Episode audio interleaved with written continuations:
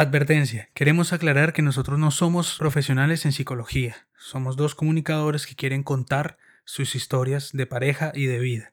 Por favor, si necesitan ayuda, acudan a un profesional, sea psicólogo, psicoterapeuta y psiquiatra.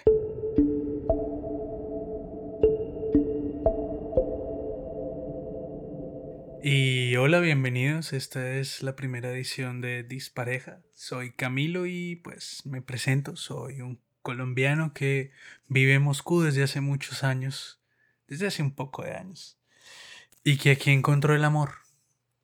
Y esto soy yo. Hola, me llamo Katia, tengo 23 años y soy rusa. Vivimos hace un año, nos conocimos hace dos más o menos, y ustedes dirán, pues es curioso que unas personas que llevan tan poquito tiempo quieran hacer un podcast, pero es que les juramos que hemos vivido tantas cosas, creemos que podemos compartirlos, es una forma de, no sé, terapia.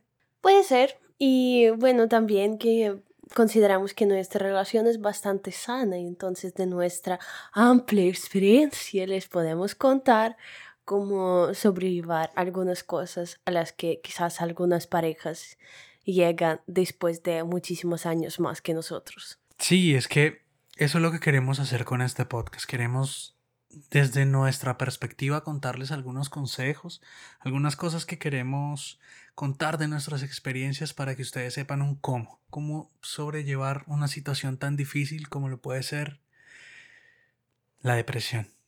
Quiero decir que en, nuestro, en nuestra pareja este problema la estoy teniendo yo y supe de esto en principios de diciembre, aunque quizás lo estoy teniendo por más tiempo y por mí ha sido complicado. No vamos a contar sobre cómo diagnosticarlo ni cómo se siente porque no somos psicólogos para esto. Vivir con depresión no es fácil desde tu punto de vista y también vivir con alguien con depresión no es fácil. Tiene sus líos de cada día yo creo que, y es lo más importante, comunicarse. Todos los días comunicarse es, es muy importante para entender. Para mí fue una sorpresa, aunque fue algo que yo pensaba que, que iba a ocurrir, porque cada día veía más y más y más cambiando tu semblante, cambiando cómo, cómo te sentías contigo misma, cómo te sentías con el mundo y cómo te sentías conmigo. Y cuando llegamos a, la conclusión médica por un profesional de que tenías depresión, pues desde ahí pudimos partir. ¿Cómo fue llegar a eso? ¿Por qué crees que, llegamos a, o llegaste a ese punto de, de, caer en una enfermedad tan importante y poco hablada como es la depresión? Pues es difícil. Mm, es difícil volverse atrás en los eventos que estaban pasando en la vida y decir, ah, Claro, esto era el punto que me ha llevado así. Son muchísimas cosas, son muchísimos estreses de día a día que uno no sabe cómo sobrellevar y al final un estrés que no sabías cómo sobrellevar se junta con otro estrés y al final termina siendo una bola de nieve y solo se va siendo más y más y más grande y al final llegues a un día en el que te sientes que no tienes las fuerzas ni las ganas de levantar de la cama, de hacer las cosas que antes te gustaban, sientes un vacío enorme y sobre todo mucha culpa porque mm, de tu punto de vista, de cómo te han criado, eh, lo que dicen los padres, abuelos y todos, en general crees que no tienes ningunos problemas y te empiezas a decir, pero ¿por qué no estoy haciendo nada? ¿Soy débil o qué? Debería mm, aprovechar que todavía soy joven, que tengo salud. Y nada, y al final todo termina siendo solo peor cuando te empiezas a culpar. Hablabas de tus padres, tú vienes de una familia rusa y aunque estás hablando español y Creemos que nuestra audiencia, nuestra audiencia es, es, gente de América Latina, de España, gente que habla español. Eh, en Latinoamérica se habla muy poco de depresión, se está empezando a hablar hasta hace poco. Ah, en Rusia tampoco. ah, bueno, muy bien, en eso sí es, es parecido, pero En América Latina siempre te dicen, pues, que siempre alguien está peor. Y sobre todo porque Exacto. como todos vivimos guerras, vivimos hambruna, vivimos problemas, vivimos pobreza y violencia, que es lo que más se vive en América Latina, pues la idea que te tienen es alguien más está peor.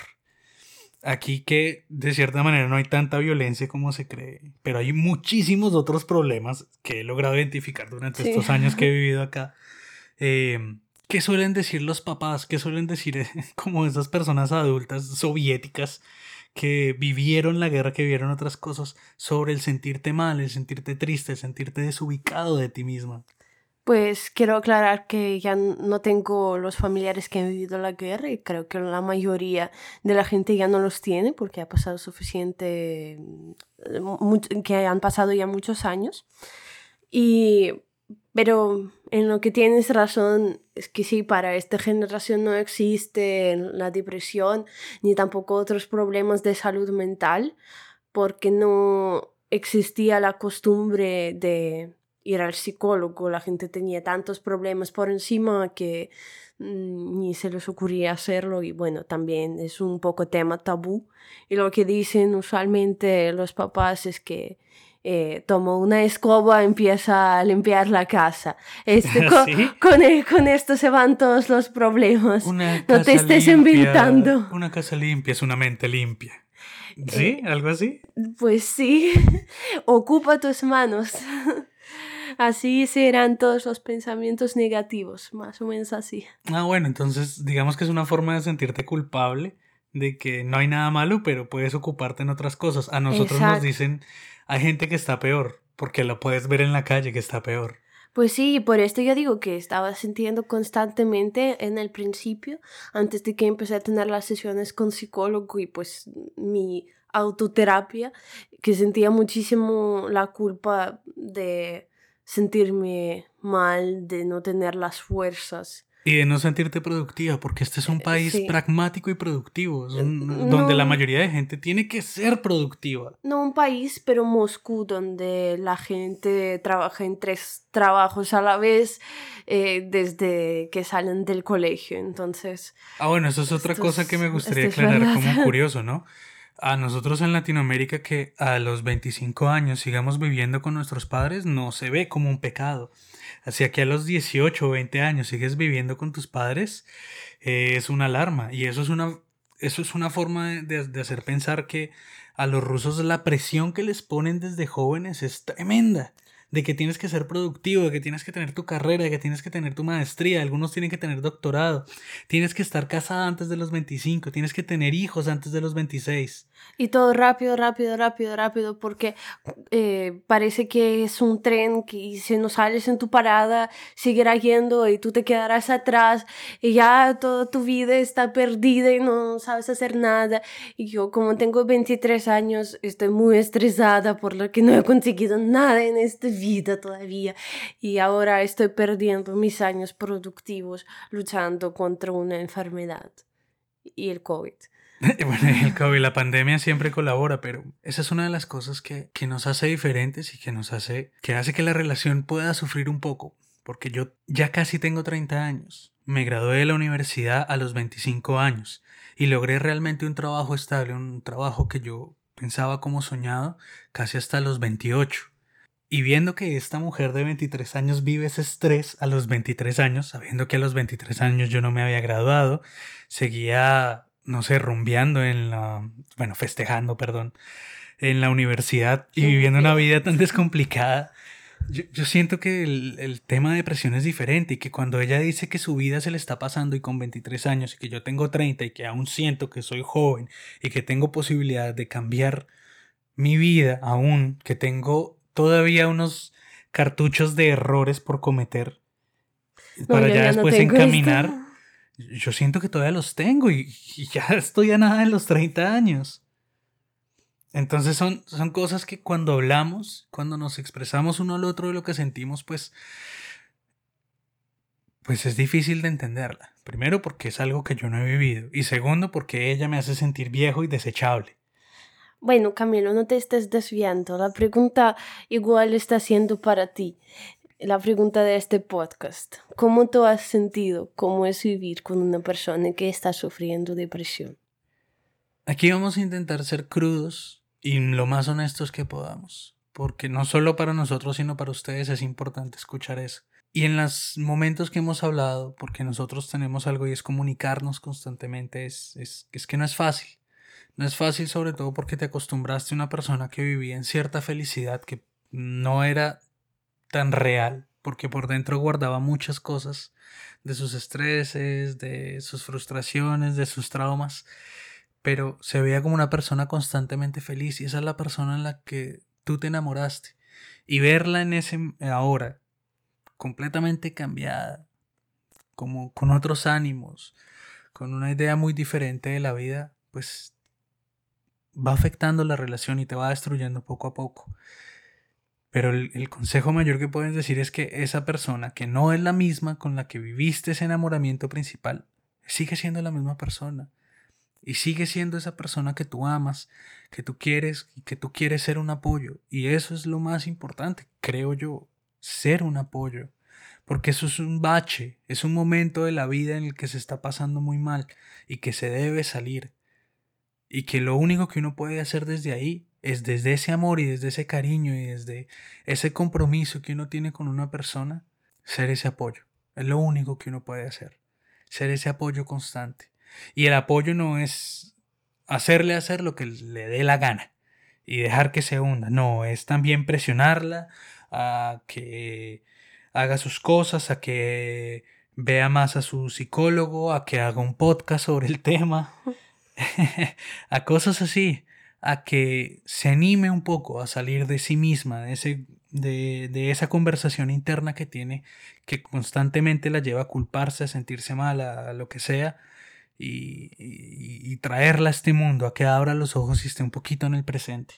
Quizás no todos lo hayan sentido, pero yo tenía los momentos así de pico de emoción, eh, lo que llamamos meltdown, que no sé ah. cómo encontrar una palabra en español a eso, cuando la persona no siente la fuerza de controlarse a sí mismo, cuando le está saliendo mucho la emoción, la ira, la agresión a veces. Eh, no sé, quizás en estos momentos la persona tiene la amenaza de hacerse daño a sí misma. ¿Qué hacer en estas situaciones para una persona sana? ¿Qué puede hacerla? Em, ¿Cómo puede ayudar? Yo tengo el recuerdo de uno de los episodios más feos que tuviste, en el que tú eres una persona muy organizada, una persona que le enseñaron a ser organizada. Y en este, no sé, desfase mental este meltdown, breakdown que tuviste, pues estabas organizando. Pero sentías que no estabas organizando bien y, y toda esa frustración se llevaba a hacer las cosas de forma violenta. Lo primero que yo hice y que uno debe hacer cuando una persona está sacada de sus casillas es quitarle lo que tenga en la mano, porque puede ser peligroso para ti y para los demás. Y atrapar esas manos. Muchos psicólogos dirán que no es bueno porque la hace sentir más presionada, pero lo que debe hacerle sentir es que está en un lugar seguro y que ese momento de ira y de repercusión tiene que, tiene que parar y tiene que hacerse de una manera un poco más sana, un poco más controlada. Cuando tú tuviste eso, te quité lo que tenías en la mano, creo que era una bolsa o algo así, no era peligroso, pero... Pues, yo recuerdo dos veces, una vez estaba limpiando el inodoro y otra vez estaba doblando bien las bolsas de plástico. Y bueno, y lo que hice fue eso, quitarte las cosas en esto y, y hablarte con seriedad, no gritándote, hablarte con seriedad y decirte, para, porque puede ser peligroso. Quitarte lo que tengas en la mano y dejarte expresar de una forma que no sea agresiva, que no sea dura, eh, expresando violencia, sino más bien expresando lo que sientes, intentando darle palabra a lo que sientes. Te preguntaba qué pasa, qué sientes, llora si quieres, abrazarte fuerte y decirte estás aquí, yo estoy aquí, estás en un lugar seguro, nada malo va a pasar. Eso es algo que creo que te sirve mucho y es decirte estás segura, Estás en, en, en, un espacio donde no te van a lastimar ni te vas a lastimar. Y, expresa, y después ir hablándolo y expresarlo de algunas maneras. Golpear una almohada, gritarlo, a veces nos ponemos a gritar de la nada. Hacía, golpear la almohada. Gritarlo así como a ver, gritemos eh, de tal, tanto de esto, pero controlado, como, y gritar contra algo como, maldita sea tal cosa, sacarlo, pero de forma controlada, de forma pensada. Y creo que eso ayuda un poco, ¿cierto? Sí. No puedo recordar si me estaba ayudando en estos momentos porque no me pertenecía tanto a mí misma, pero creo que si todavía gracias a Dios no me he hecho ningún daño, ayuda. Em, ¿Por qué es importante hacer el espacio seguro? ¿Y cómo hacer este espacio seguro? ¿Cómo hacer que la otra persona siente que su casa es su espacio seguro? Hay gente que tiene diferentes formas de expresar cariño. Y creo que nosotros dos tenemos algo que es tocándonos. O sea, expresamos con nuestro cuerpo y sobre todo con abrazos eh, eso que nos queremos. Y en ese lugar seguro, con las palabras reafirmantes, eh, creo que la mejor forma de hacerlo, en el caso de que su pareja entienda que el amor es, es de contacto, si el amor para ustedes es de otra manera, es de atención, es de ayuda, de todo eso, pues pueden haber otras formas. Pero en nuestro caso, que es de cierta manera de contacto, pues me sirvió tenerla cerca, darle como mi calor, darle mi espacio y las palabras reafirmantes de esta es una casa segura, este lugar donde vivimos es un lugar que tú y yo construimos y aquí no entra nadie que nosotros querramos y aquí nadie te va a hacer daño y tú no te vas a hacer daño ni le vas a hacer daño a nadie más. Porque este es nuestro lugar seguro, este es nuestro rincón en el mundo donde tú y yo podemos expresarnos de la manera que querramos. Entonces decirle eso, este es un espacio seguro. El espacio seguro es el lugar que tú quieras. Puede ser una habitación, puede ser una persona o puede ser todo un apartamento. Pero esto depende si este sitio ha sido seguro antes, porque no sé en qué situaciones pueden estar los oyentes. ¿Qué tal no se sientan seguros en sus lugares? Fuera de broma. Pero si eso es buscar un, lugar seguro también es internamente. Muchas veces eh, en, algo que se hace constantemente es buscar tu sitio feliz, tu sitio seguro, puede ser internamente a ti. Sobre contacto físico, quería decir que mientras tus emociones no te están perteneciendo tanto y tú no te sientes tú de siempre, pueden pasar los momentos cuando puede cambiar tu actitud sobre las ciertas cosas que te gustan. Bueno, digo por mi experiencia, que los sabores de las comidas y las bebidas que me gustaban antes no me gustan, me dan asco, los olores y todo. Esto es una de las cosas que, que, que, está cambiando. Pues como té, por ejemplo, siempre era una fanática de los tés y ahora menos la manzanilla todo me da asco solo el olor. Luego algunas comidas, mm, difícil recordar que intento buscar otras preferencias ahora. Y lo mismo también pasa con las cosas que te están gustando en las relaciones interpersonales. A veces tengo algunos momentos cuando no quiero que me toquen. Y creo que es importante también poner tus fronteras, eh, bueno, no tanto fronteras, mm, pero límites. explicar a la otra persona y decir, em, ahora no quiero que me toquen y es importante que la otra persona también lo entienda y no lo tome como una ofensa.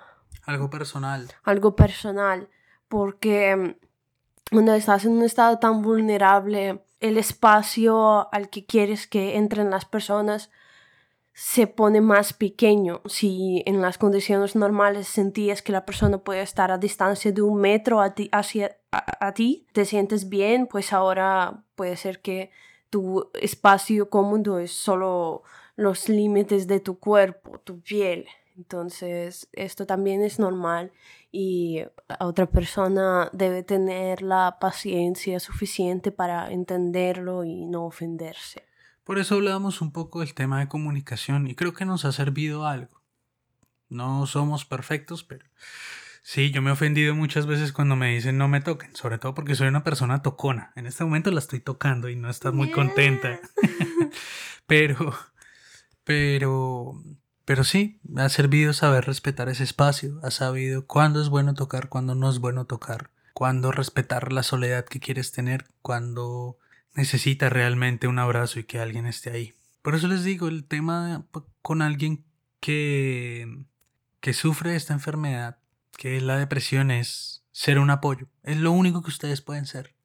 No van a ser la solución y es que no tienen que ser la solución porque la solución está en los profesionales. Esto es una enfermedad y como no tratamos un hueso roto se debe tratar con un médico profesional, no con un sobandero o venga le hago un masaje.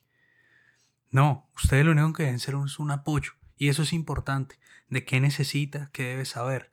Exigirle a esa persona y también que se respeten los espacios de uno y, las, y lo que necesita uno, porque uno sigue estando en esta relación. No es solo la persona que está en depresión, pero uno debe estar ahí para hacer eso un apoyo. Y para hacer un buen apoyo se debe comunicarle decirle a la persona qué necesitas, qué quieres, qué es lo que te hace falta y en qué puedo mejorar para ayudarte. Y a veces no solo esto, sino ser un poco intuitivo, porque mm, no es que has entrado ya a la relación con una persona que ya estaba mal. Había un momento cuando estaba bien.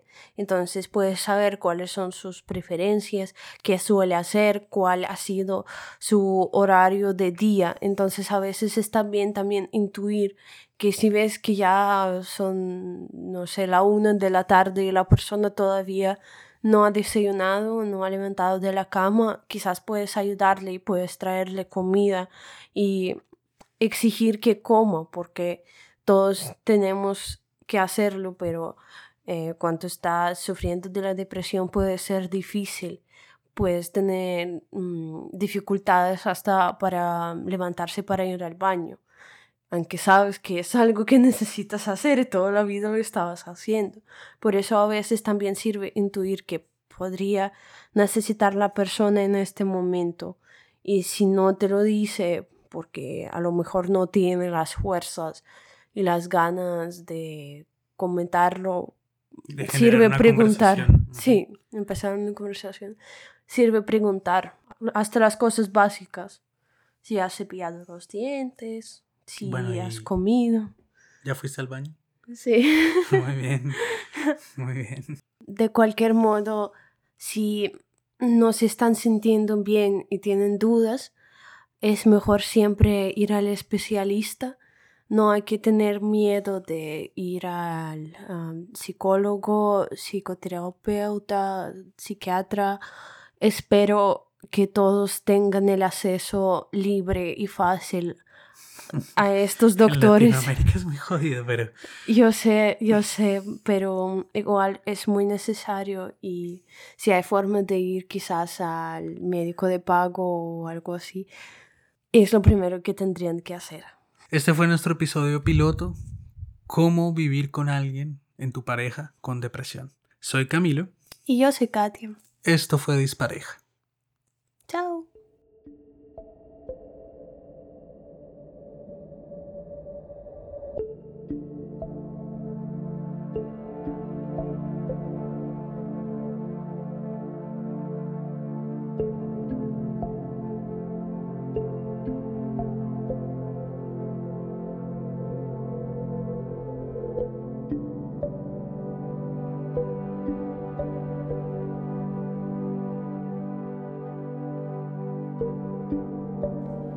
Ay, bueno, luego de tanta configuración por fin pudimos. Y esta es como la tercera toma que intentamos. Y todo sale mal. No, no sale tan mal. Todavía no sabemos.